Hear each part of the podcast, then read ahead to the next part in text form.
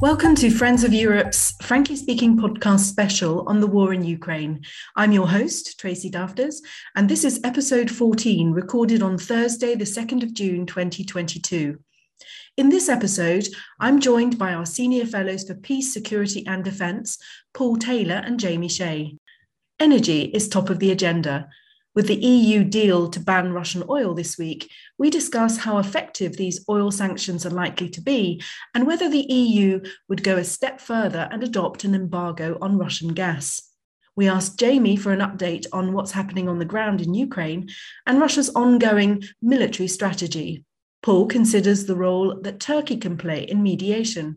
And finally, we ask is the West still united or losing its way when it comes to the strategic approach towards the war in Ukraine? Tune in now to find out what they have to say. So, energy is still top of the agenda uh, at the moment with the recent moves by Russia to cut gas to the Netherlands, Denmark, and partially to Germany. Uh, and the EU Council meeting in Brussels uh, to discuss the proposed sixth round of sanctions um, ended in a, in a, sort of deal uh, to ban most of the Russian oil. Let's unpick some of these points. Um, Paul, how effective do you think the oil sanctions decided by the EU this week are likely to be? And what will their impact be on energy markets? Well, I think it would be quite effective over, uh, over the course of the year, let's say, not perhaps immediately. Um, and people sort of you know, get a bit ahead of themselves when they expect immediate impact and immediate shut-offs and so on, um, given the, the need for countries to actually transition to other supplies. It's easier with oil than it is with gas because most, most oil is fungible. Uh, relatively little of it comes through pipelines, whereas most gas comes through pipelines and relatively little is available on the spot market. So it's a different market. Russia was supplying uh, the European Union with 2.2 million barrels a day of uh, oil plus 1.2 million of oil products, uh, such as petrol uh, and diesel. Um, and uh, altogether, Russia's energy sales to the, the Europe oil and gas were producing about 1 billion a day in revenue. Well, um, if everybody keeps their word and if the EU signs off on the, the, the small print of this uh, agreement that was reached this week, which is still being negotiated by diplomats, um, then basically two thirds of that um, revenue should stop immediately um, and up to 90% by the end of the year, with a little bit left uh, in pipeline supplies to uh, Hungary, Slovakia, uh, and the Czech Republic, which will continue for a bit longer. Um, that's a big hit for Moscow. Um, they don't immediately have other people that they can sell it to. And if they do uh, try to export it to others, they'll probably have to do so at a steep discount. So, um, yes, that's, um, uh, uh, you know, uh, but it's all within a context that Russia's oil revenue has actually risen by 50% this year, according to the International Energy Agency, because of higher prices. And why are the prices higher? Well, uh, largely because of the Ukraine war, one or two other factors as well that are in, in, in affecting supply. But the number one factor is the uh, Ukraine war. So, you know, uh, it, it's a bit of swings and roundabouts. I don't think it'll bring, for a moment, that it'll bring uh, Russia to its knees or change President Putin's mind about the, the course of the war. Um, but I do think that uh, it will make a big difference over time. And especially, I think that um, you know, patterns of, of supply will change in the long run. Uh, that's even more true with gas, although I don't think there'll be an immediate gas embargo, but you know, pa- patterns of supply will change uh, for the long run. And the Europeans will not go back to buying massive amounts of Russian oil or Russian gas when this war is over. So there's a long term lose for Russia. It may not affect Putin's calculus, but it ought to affect at least Russia's trajectory. I mean, you mentioned gas, uh, and we've seen, of course, as I mentioned, that uh, Russia has already cut off gas to Netherlands, Denmark, and only partially uh, to Germany. Wouldn't it be wise for the EU to actually make the, the move now and, and adopt an embargo on Russian gas? Or is that too big a sacrifice for the European co- economy to make?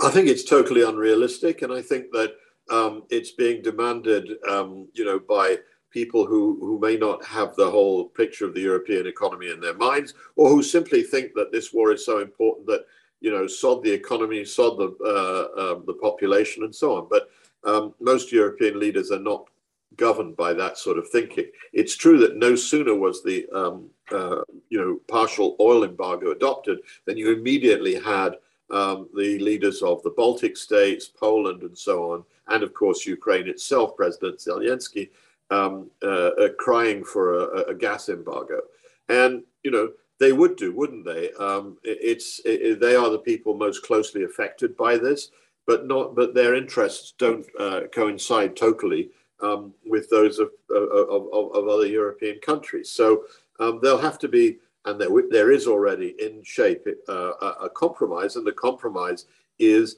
a plan which the European Commission has put forward to accelerate the phasing out of dependency on gas and specifically on Russian gas.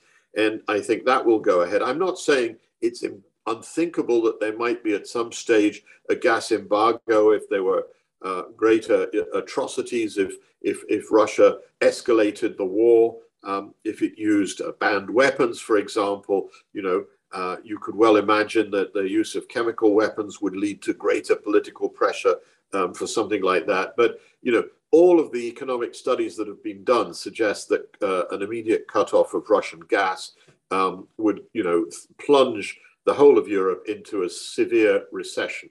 Now, we've had two severe recessions in the last decade with the uh, financial and Eurozone crisis and then with COVID. And I think most politicians in Western Europe, uh, but also, you know, uh, around the world feel that, you know, we ought to be avoiding that kind of damage. And there's a general point that, you know, should we be, be, be applying sanctions that hurt ourselves more than they hurt the Russians? Isn't there a risk, though, that if we don't put the embargo on, that um, you know that Putin will continue to cut off gas supplies um, to other countries? Well, if Putin does that, I mean, first of all, we must be ready for that. We must be preparing for that. And this energy tra- transition plan is the best way to do it. You know, the best answer in the long term to dependency on, on Russia uh, is the energy transition to renewable, green, uh, clean energy, or, you know, or energy from nuclear that doesn't require um, Russian supplies uh, and doesn't pollute, or at least doesn't create carbon pollution. Um, so that, that, that's the kind of long-term answer. But we must be ready for Russia to cut off more. But if it does, you know, I think it'll be cutting off its nose to spite its face. Um, you know, I, I, think that our, our uh, pressure as co consumers and as customers of Russia, uh, as Russia's basically captive market in a lot of this because it doesn't have pipelines to, for, through which it can expand, export all this gas to other parts of the world. It may over time build them, but that takes pipelines take years to build. They, they can't be built uh, in a couple of months so as to suddenly switch and send, send all this gas to China or to India. So, you know, he'd be cutting off his nose to spite his face. And I think he doesn't have the upper hand in this in this energy uh, contest that he that some people may think he has.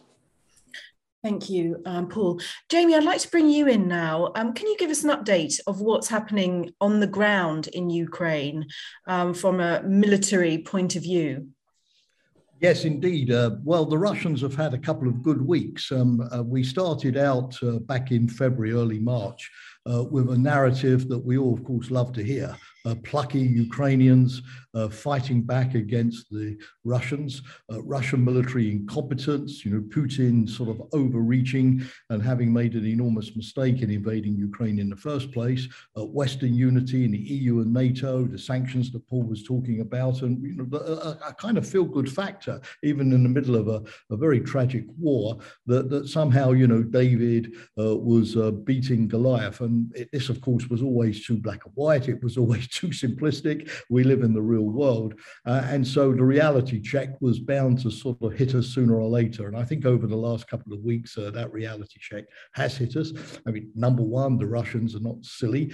Uh, they've learned from their mistakes. They've uh, regrouped in the Donbass in the east, uh, where they can concentrate their forces. They can use their artillery uh, to better effect. instead of trying to capture a lot of Ukraine quickly and failing, they're now trying to take Ukraine apart square inch by square inch or village by village, city by city uh, by using artillery.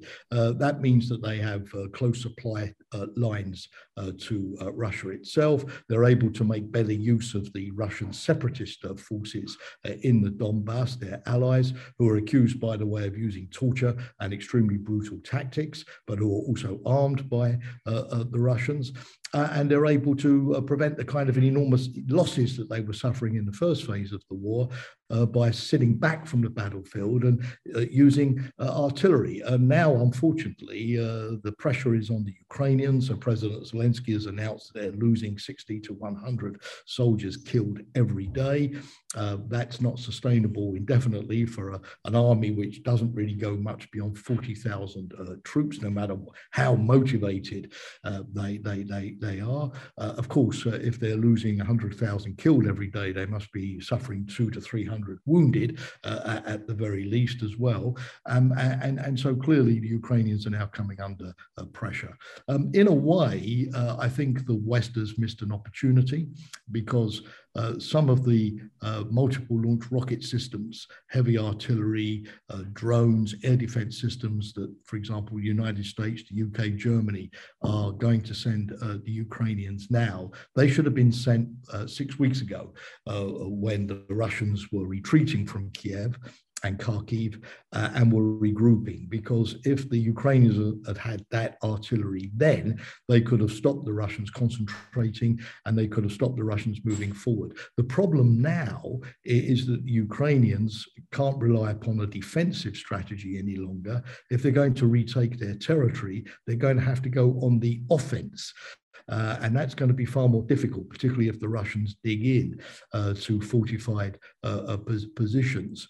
Um, so I think we're now at a really sort of crucial juncture of the war, uh, because as you can see with the decision of President Biden a couple of days ago to send these multiple rocket systems, the HIMARS, as, as, it's called in particular, the high mobility rocket artillery system, with a range of about 70 kilometers, um, the US hesitated to do this for a, a, long time, fearing that the Ukrainians could use these artillery systems actually to strike targets inside Russia, thereby escalating the war.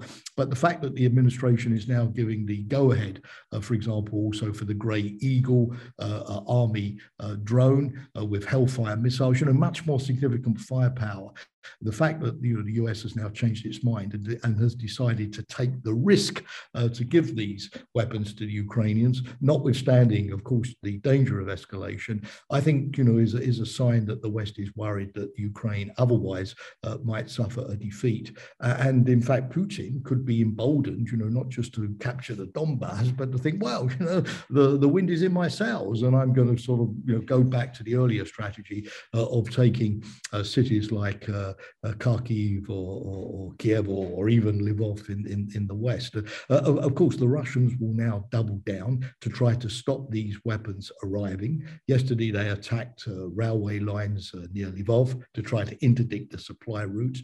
And also, the Russians may decide to sort of really you know, go on the offensive big time over the next few weeks to capture more territory uh, before they could be stopped uh, due to the arrival of these more sophisticated American and uh, other British German uh, weapon systems as well. Uh, yesterday, interestingly, with the Secretary General of NATO uh, in Washington, D.C., meeting Secretary of State Blinken, Blinken was saying, well, the objective now is to basically you know, give the Ukrainians what they need to sort of you know, go on the offensive a bit, capture some territory back. It's not clear exactly how much territory, but then to be in a stronger position at the uh, peace talks and peace negotiations. So, in, in, a nutshell, it doesn't seem at the moment that President Zelensky's objective of liberating all of Ukraine's territory uh, is going to be possible, at least not in the short term. It doesn't seem possible either that we can go back to the situation uh, before February the 24th. Uh, with the Russians in control of Crimea and a little bit of the Donbass. I think we're going to obviously have to contend with Russia may being pushed back, uh, but being in control of quite more territory. And I think the key task now is to try to sort of figure out what kind of outcome uh, is both feasible and desirable. I mean, what is desirable is not always feasible, and what is feasible, of course, is not always desirable. We have to balance the two factors, but but we have to have a realistic strategy of you know what Ukraine can realistically recapture uh, at an acceptable price. Uh, because nobody has an interest in thousands more people being killed here. Uh, for example, uh, the Ukrainians have launched a, a diversion uh, offensive around Mykolaiv and Kherson in the south. And uh, it, it, because if the Russians are concentrating in Donbass, they may be leaving their flanks open elsewhere. Uh, and that, of course, could be a useful strategy, again, to, to divert Russian forces away from the thrust in the Donbass. But, but in a nutshell, uh, the tide seems to have turned a bit. Um, the, you know, the Russians have learned from their mistakes. The Ukrainians are now suffering from the obvious battle fatigue with few resources, with limited manpower, attrition. That was bound to show in the end. And in terms of, you know, how much more support we're willing to put into this fight, how the West considers the stakes, the risks it wants to take, but above all, what realistic outcome uh, we can still achieve uh, uh and sort of halt the Russians. I, I think the next few weeks they're going to, you know, going to have to be some pretty difficult decisions taken at the NATO summit at the end of June uh, and in the Western camp more generally. Thanks, Jamie. I mean, you touched on peace talks, um, and we heard earlier this week that uh, Turkish President Erdogan had told Putin uh, he's ready to help end the war. I mean, what role is Turkey playing in mediation? Paul, perhaps, or, or Jamie? I'll leave this to Paul first and foremost because he uh, knows a lot about Turkey, but I'll come in afterwards. Over to you, Paul. Well, Turkey's tried to position itself from the outset uh, as a credible mediator. It uh, has taken some action against Russia, for example, barring uh, Russian uh, uh, warships from going through the uh, Bosphorus and the Turkish Straits and entering the Black Sea. Um, but it hasn't joined the Western sanctions against Russia, and therefore it's been in a position where um, it's tried to be even-handed. It's it's given quite a lot of support to uh, Ukraine, including um, uh, weapons supplies before the war. Uh, it was one of the main suppliers of, for example, drones to Ukraine before the war. Um, so it's it, it, has a, as it were, a foot in both camp. Um, and uh, there's a, a, strong domestic reason uh, for President Erdogan to try and do this, which is he's in trouble at home.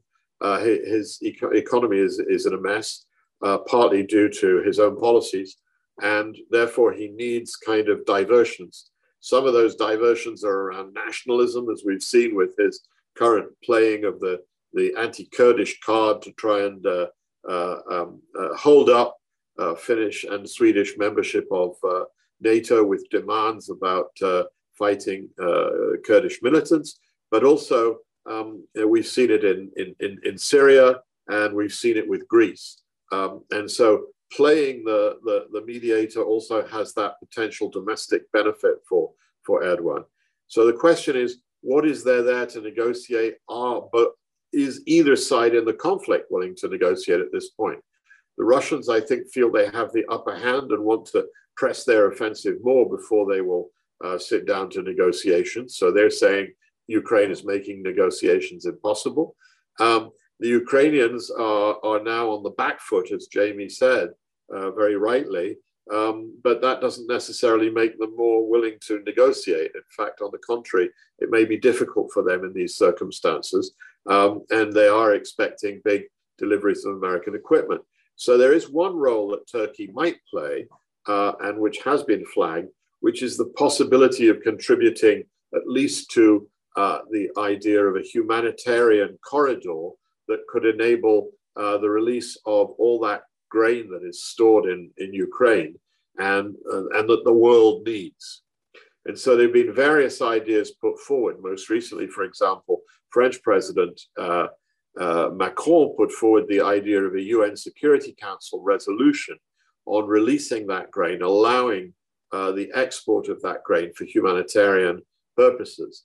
Um, and there have been suggestions as to how that could be done. At the moment, the entire Ukrainian coast is blockaded. It's blockaded by the Russian Navy, uh, although the Russian Navy's had to stand back quite a long way because uh, Ukraine's been getting uh, acquiring more uh, long range, uh, shore-to-ship missiles, but also um, it's, it's blockaded because the Ukrainians themselves have laid naval mines to, to, to, to prevent Russia from an amphibious landing or from, from using the coastline. So um, there would have to be mine sweeping done. I don't believe that this kind of operation could be done without the consent and agreement of Russia. The question is, why would Russia have an interest in doing this?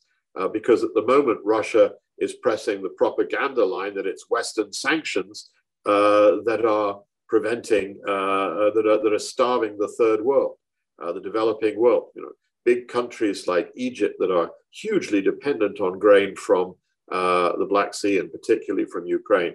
Um, so one of the possibilities is that the, Russia suffers sufficient pressure diplomatically and in the propaganda field that it feels it would be to its advantage um, to allow the evacuation of this of, of this grain from uh, uh, Odessa in particular, the one port where which is still in Ukrainian hands and that could be used to export substantial amounts of grain. The European Union has tried to put in place a sort of overland solution to try and get this stored grain um, uh, released. But in fact, it turns out that they can only do a fraction. They wanted to try and uh, release 20 million uh, tons before the, the next harvest comes in this summer. Uh, it looks like they could they can't do more than 5 million tons over land and over rail. And even that uh, may be optimistic. So um, really the, the sea route is, is crucial.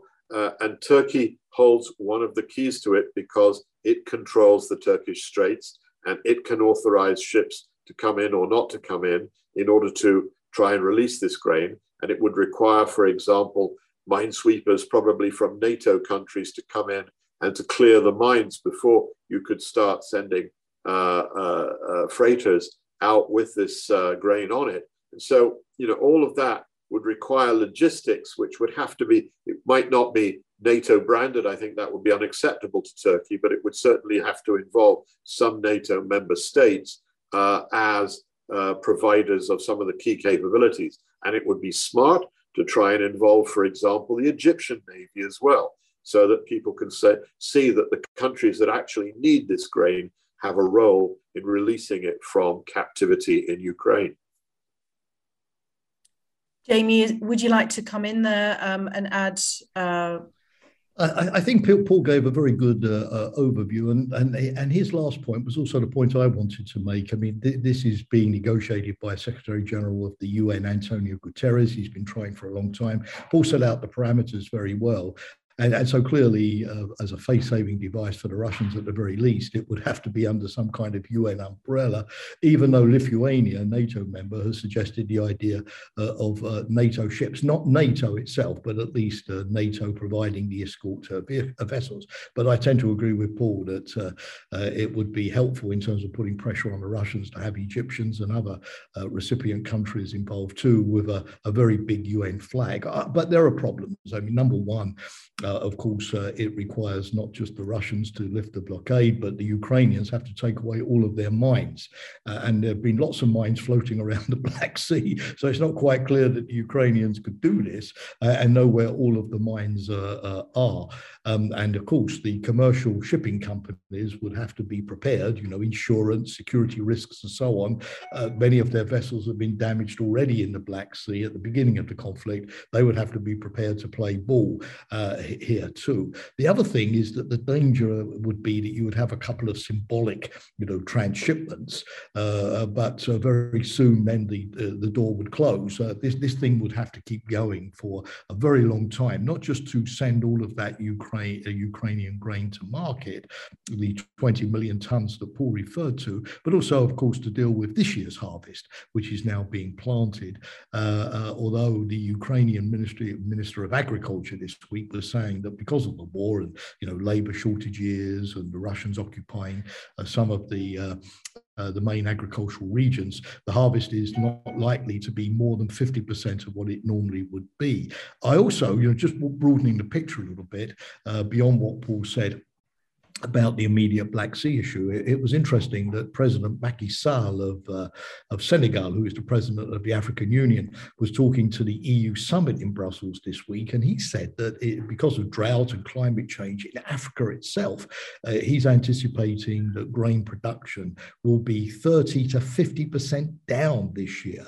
Um, I, I was watching a program on the BBC yesterday evening about prolonged drought in Southern California, which is blighting the uh, West uh, West United States crop. Um, uh, it's not looking good. you know, if Ukrainian grain is is down 50%, African grain 50%, the U.S. grain, China is also experiencing quite has experienced quite large flooding and has announced also a significant grain reduction. So um, beyond you know the immediate issue of Ukraine, uh, we are going to have a very very very major uh, world uh, famine problem to contend with, which could stretch over uh, many years. Of course, if we could do something uh, vis-a-vis Ukraine, that would bring some immediate relief, given that uh, Ukrainian grain supplies calories to 440 million people in the world, and uh, notably, as Paul mentioned, countries in the Middle East and Africa, uh, Russia and Ukraine together about 30% of the total.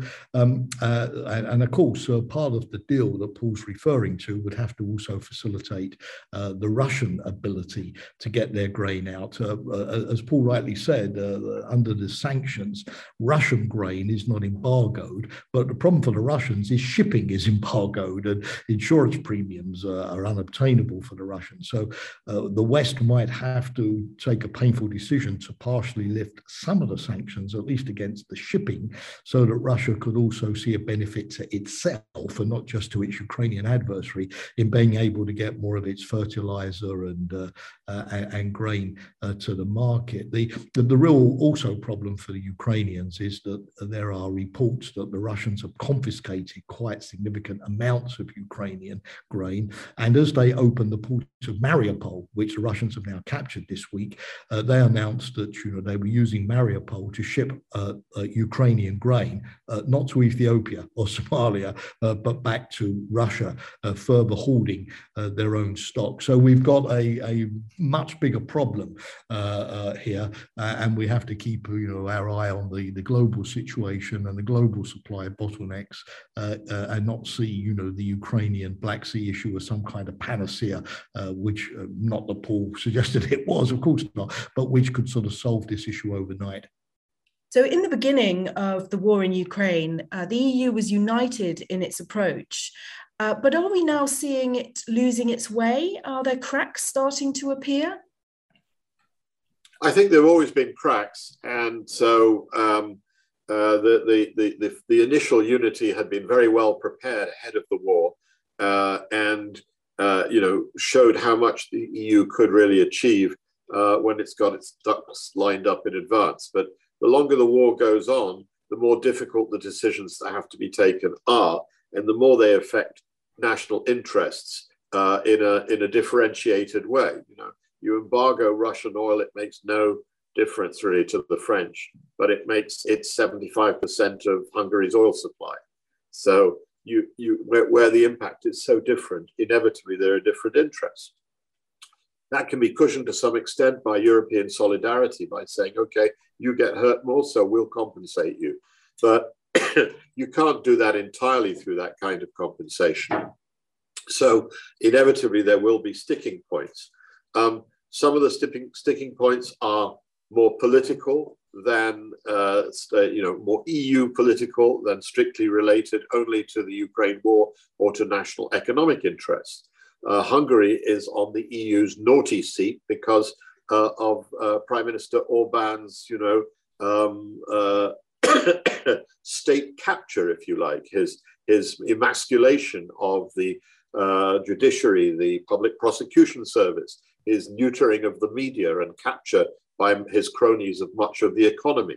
Um, and so uh, the question is the EU has been withholding funds from two countries, Poland and Hungary, because of their uh, behavior on the rule of law.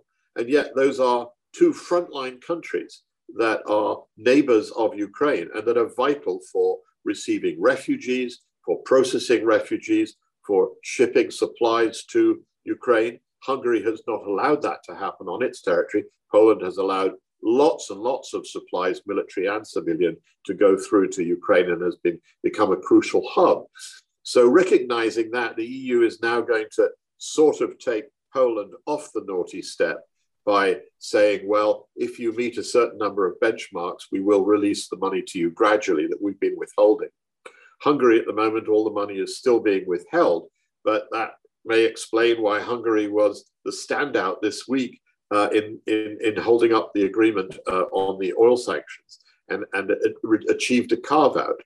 Um, will the EU remain united? I mean, there is a big east west divide, if you like, between those who really think that, you know, resisting Russia and uh, doing everything that can be done uh, to support Ukraine is the absolute priority, and that everything else uh, uh, in terms of the EU's economy, uh, its energy transition, is, is, is secondary or tertiary compared to that overriding goal. That's basically the view of, I would say, to a large extent, the Baltic states, Poland, Romania, perhaps, um, uh, to, to, a perhaps lesser extent, the Czech Republic and, uh, and Slovakia. Um, but it's not the view, and, you know, and to some extent, the Nordic countries as well, actually. Uh, but it's not the view in Western Europe, where the, where the view in Western Europe is we must resist Russia, we're in for the long term, we will have to deal with Russia at some point in the future when all this is over, and we, uh, you know, we can't do this by sacrificing our economy and our workers, um, and therefore we have to do it in an orderly, transitional way. Um, I think that's what the, the European Union will, will unite around that kind of approach uh, but I, uh, I think there'll be a lot of noise that suggests it's extremely inadequate.